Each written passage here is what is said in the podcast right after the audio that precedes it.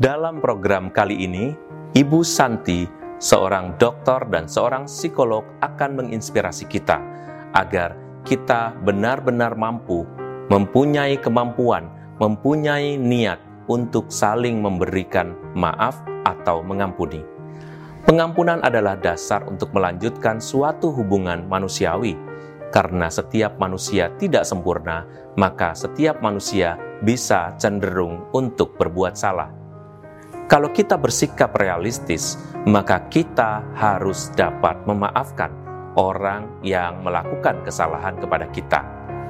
Kalau kita mampu memaafkan atau mengampuni, terutama orang-orang yang berada di rumah atau orang-orang yang kita kasihi, maka kita akan terus dapat melanjutkan kehidupan bersama dengan rasa nyaman. Pengampunanlah yang memungkinkan suatu kehidupan bersama dapat berlangsung lama, bahkan sampai selama-lamanya. Saya percaya inspirasi ini akan meneguhkan kita semua. Shalom Bapak Ibu, salam sejahtera untuk kita semua. Saya Teresia Indra Santi, pengajar di Fakultas Psikologi Universitas Katolik Indonesia Atmajaya, dan sehari-hari saya juga berpraktek mendampingi keluarga termasuk para pasangan. Bapak Ibu, situasi saat ini membuat kita sadar dan belajar untuk kembali ke keluarga. Sadar bahwa waktu kita sebagian besar perlu kita luangkan bersama keluarga. Sadar bahwa dukungan perlu kita berikan pada keluarga kita dan juga sadar bahwa kita perlu dukungan dari keluarga kita. Untuk banyak keluarga, keadaan seperti saat ini justru merupakan keadaan yang semakin mendekatkan relasi satu sama lain, semakin meneguhkan dalam kehidupan berkeluarga, karena pada dasarnya relasi kita adalah relasi yang hangat. Sayangnya, untuk banyak keluarga lain juga, keadaan seperti ini adalah keadaan yang membingungkan dan bahkan membuat kurang nyaman karena masih ada ganjalan dalam relasi antar pasangan. Ganjalan ini biasanya karena adanya luka yang masih ada di dalam hati kita yang belum dapat kita biarkan pergi. Untuk keluarga ini diperlukan memaafkan pasangan. Apa itu memaafkan? Memaafkan adalah kesediaan atau kemauan untuk membiarkan luka itu pergi Kenapa? Karena analoginya, bila ada luka di tubuh kita, luka fisik di tubuh kita yang tidak kita obati, luka itu akan membuat infeksi dan makin besar, membuat kita makin sakit, sehingga sebetulnya kita perlu obati luka itu. Begitu juga dengan luka di hati, luka psikologis. Luka di hati yang kita biarkan justru akan semakin mengakar di tubuh kita dan membuat kita sakit. Seringkali menjadi sakit fisik seperti sakit lambung, sakit kepala, dan sakit lainnya. Emosi negatif juga terlihat di perilaku kita. Misalnya mudah tersinggung, tidak percaya, sulit mengendalikan diri, dan banyak hal lain. Luka itu dari mana sih? Luka itu berasal dari kemarahan yang kita biarkan terus ada di dalam diri kita. Mungkin ada di antara Bapak Ibu yang mengatakan, ya habis bagaimana Bu? Betul-betul deh perilaku dia di luar batas. Saya nggak bisa ngerti perilaku dia. Masa suami sampai ngomong kasar seperti itu ke saya di depan anak-anak lagi? Masa suami saya selingkuh padahal katanya sudah janji di altar? Atau Suami mengatakan, masa bu tega ya ibu ninggalin ibu sendiri, ibu kandung, ninggalin anak-anaknya. Betul, umumnya kita marah saat kita kecewa. Kemarahan umumnya berasal dari kekecewaan. Kekecewaan saat apa? Saat kita berpendapat dan merasakan bahwa pasangan kita melakukan sesuatu yang tidak sesuai dengan perannya. Bermacam-macam kekecewaan bisa jadi mulai dari hal yang sepele yang bahkan sering kali tidak kita sadari. Tapi kalau kita biarkan menumpuk jadi kemarahan yang meledak. Misalnya, lupa menaruh barang pada tempatnya, padahal sudah di kita berusaha ingatkan berkali-kali, terlambat menjemput, lupa janjian, tidak mau mengajar anak atau sampai pada kekecewaan yang besar karena adanya perselingkuhan. Peran bahwa seharusnya ayah atau ibu seharusnya begini, suami atau istri seharusnya begini, sudah ada di benak kita. Sehingga secara otomatis kalau pasangan kita tidak melakukan seperti itu, harapan kita tidak terpenuhi, maka kita kecewa. Nah, kecewa ini yang membuat kita marah. Dan kalau kita biarkan terus-menerus, dapat menjadi luka. Dari seorang ahli bernama Robert Enright, dan pengalaman pendampingan saya terhadap banyak pasangan, saya meringkas langkah memaafkan pasangan menjadi 3M. Menggumuli, memaknai, dan mencintai kembali. Kita bahas M yang pertama, menggumuli.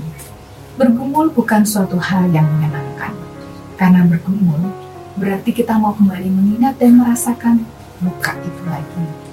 Mengakui bahwa luka itu ada, mengingat dan merasakan luka itu lagi itu sakit. Sakit sekali. Pada saat seperti ini wajar kalau kita menangis.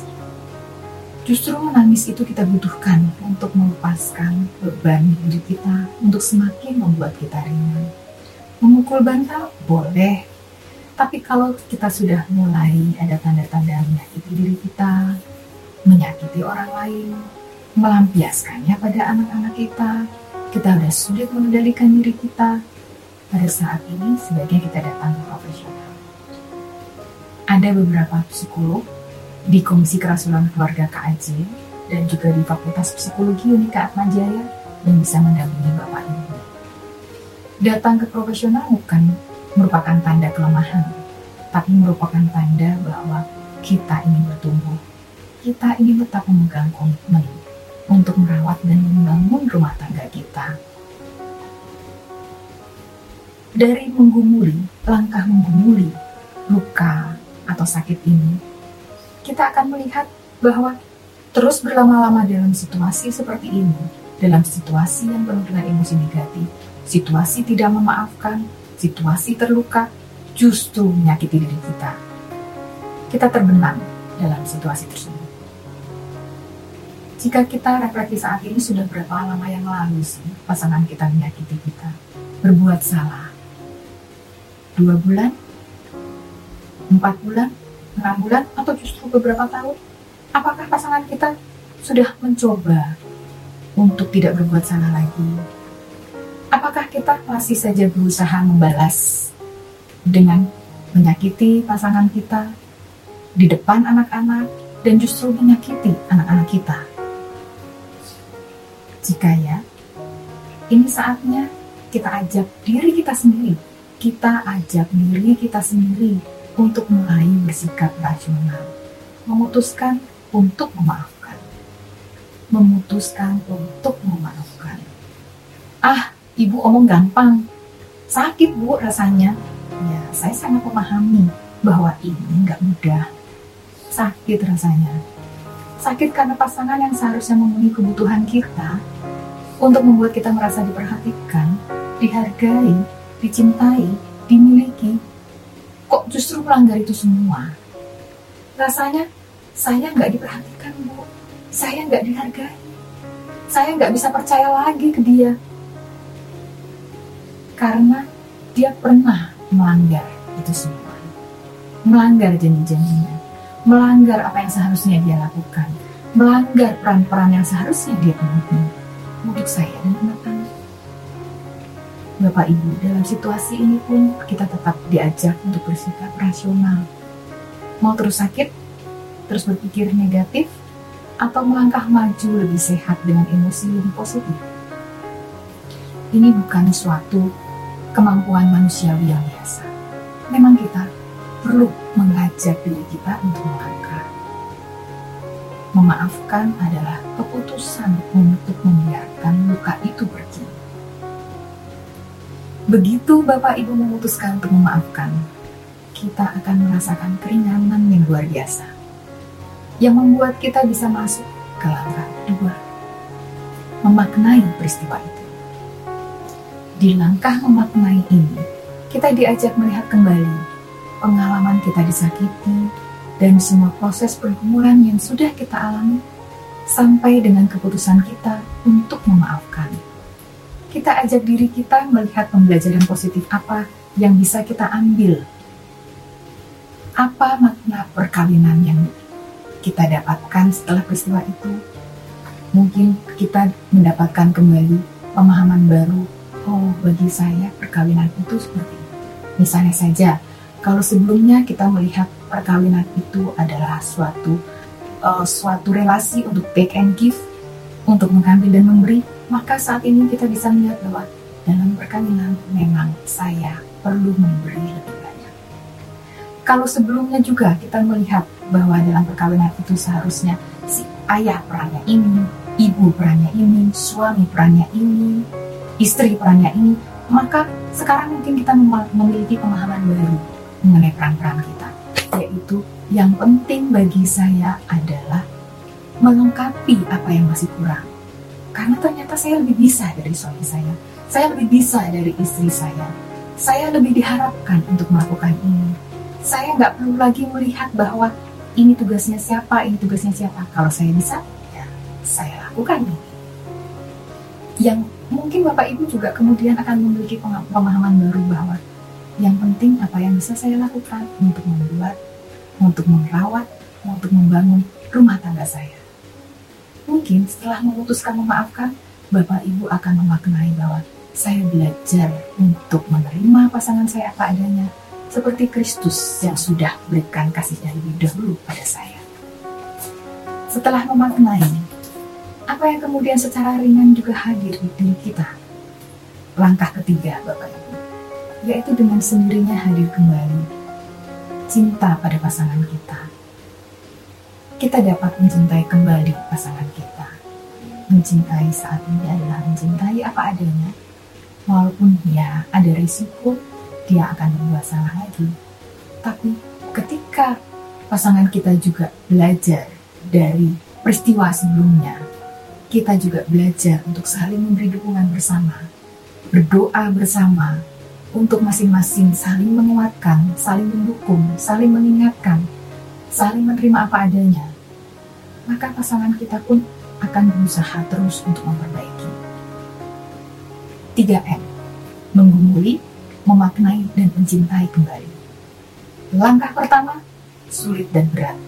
Tapi bila kita putuskan untuk kita lewati, dua langkah berikutnya akan muncul dengan ringan, hadir dengan ringan sehingga kita bertumbuh sebagai pribadi. Bapak Ibu, semoga kita berani dan bisa melakukannya sehingga keluarga kita lebih menyenangkan untuk kita hidup.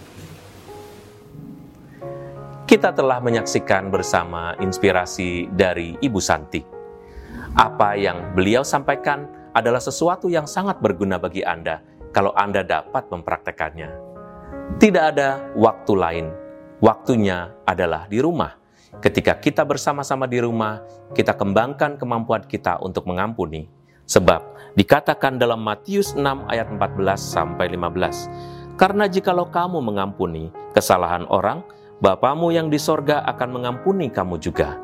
Tetapi jikalau kamu tidak mengampuni orang, Bapamu juga tidak akan mengampuni kesalahanmu. Kemampuan kita untuk mengampuni adalah salah satu hal yang diciptakan Tuhan atas kita dan menjadi kelebihan kita dibandingkan semua makhluk yang lain. Kita mempunyai kecenderungan untuk berbuat salah, tetapi kita juga dilengkapi dengan kemampuan untuk memaafkan dan mengampuni, sehingga menciptakan keseimbangan. Kita tidak hanya minta untuk dimengerti dan diterima serta dimaafkan, tetapi kita mampu mengerti, menerima, dan memaafkan sesama kita, terutama orang-orang serumah. Semoga Tuhan memberkati kita dengan inspirasi ini. Salam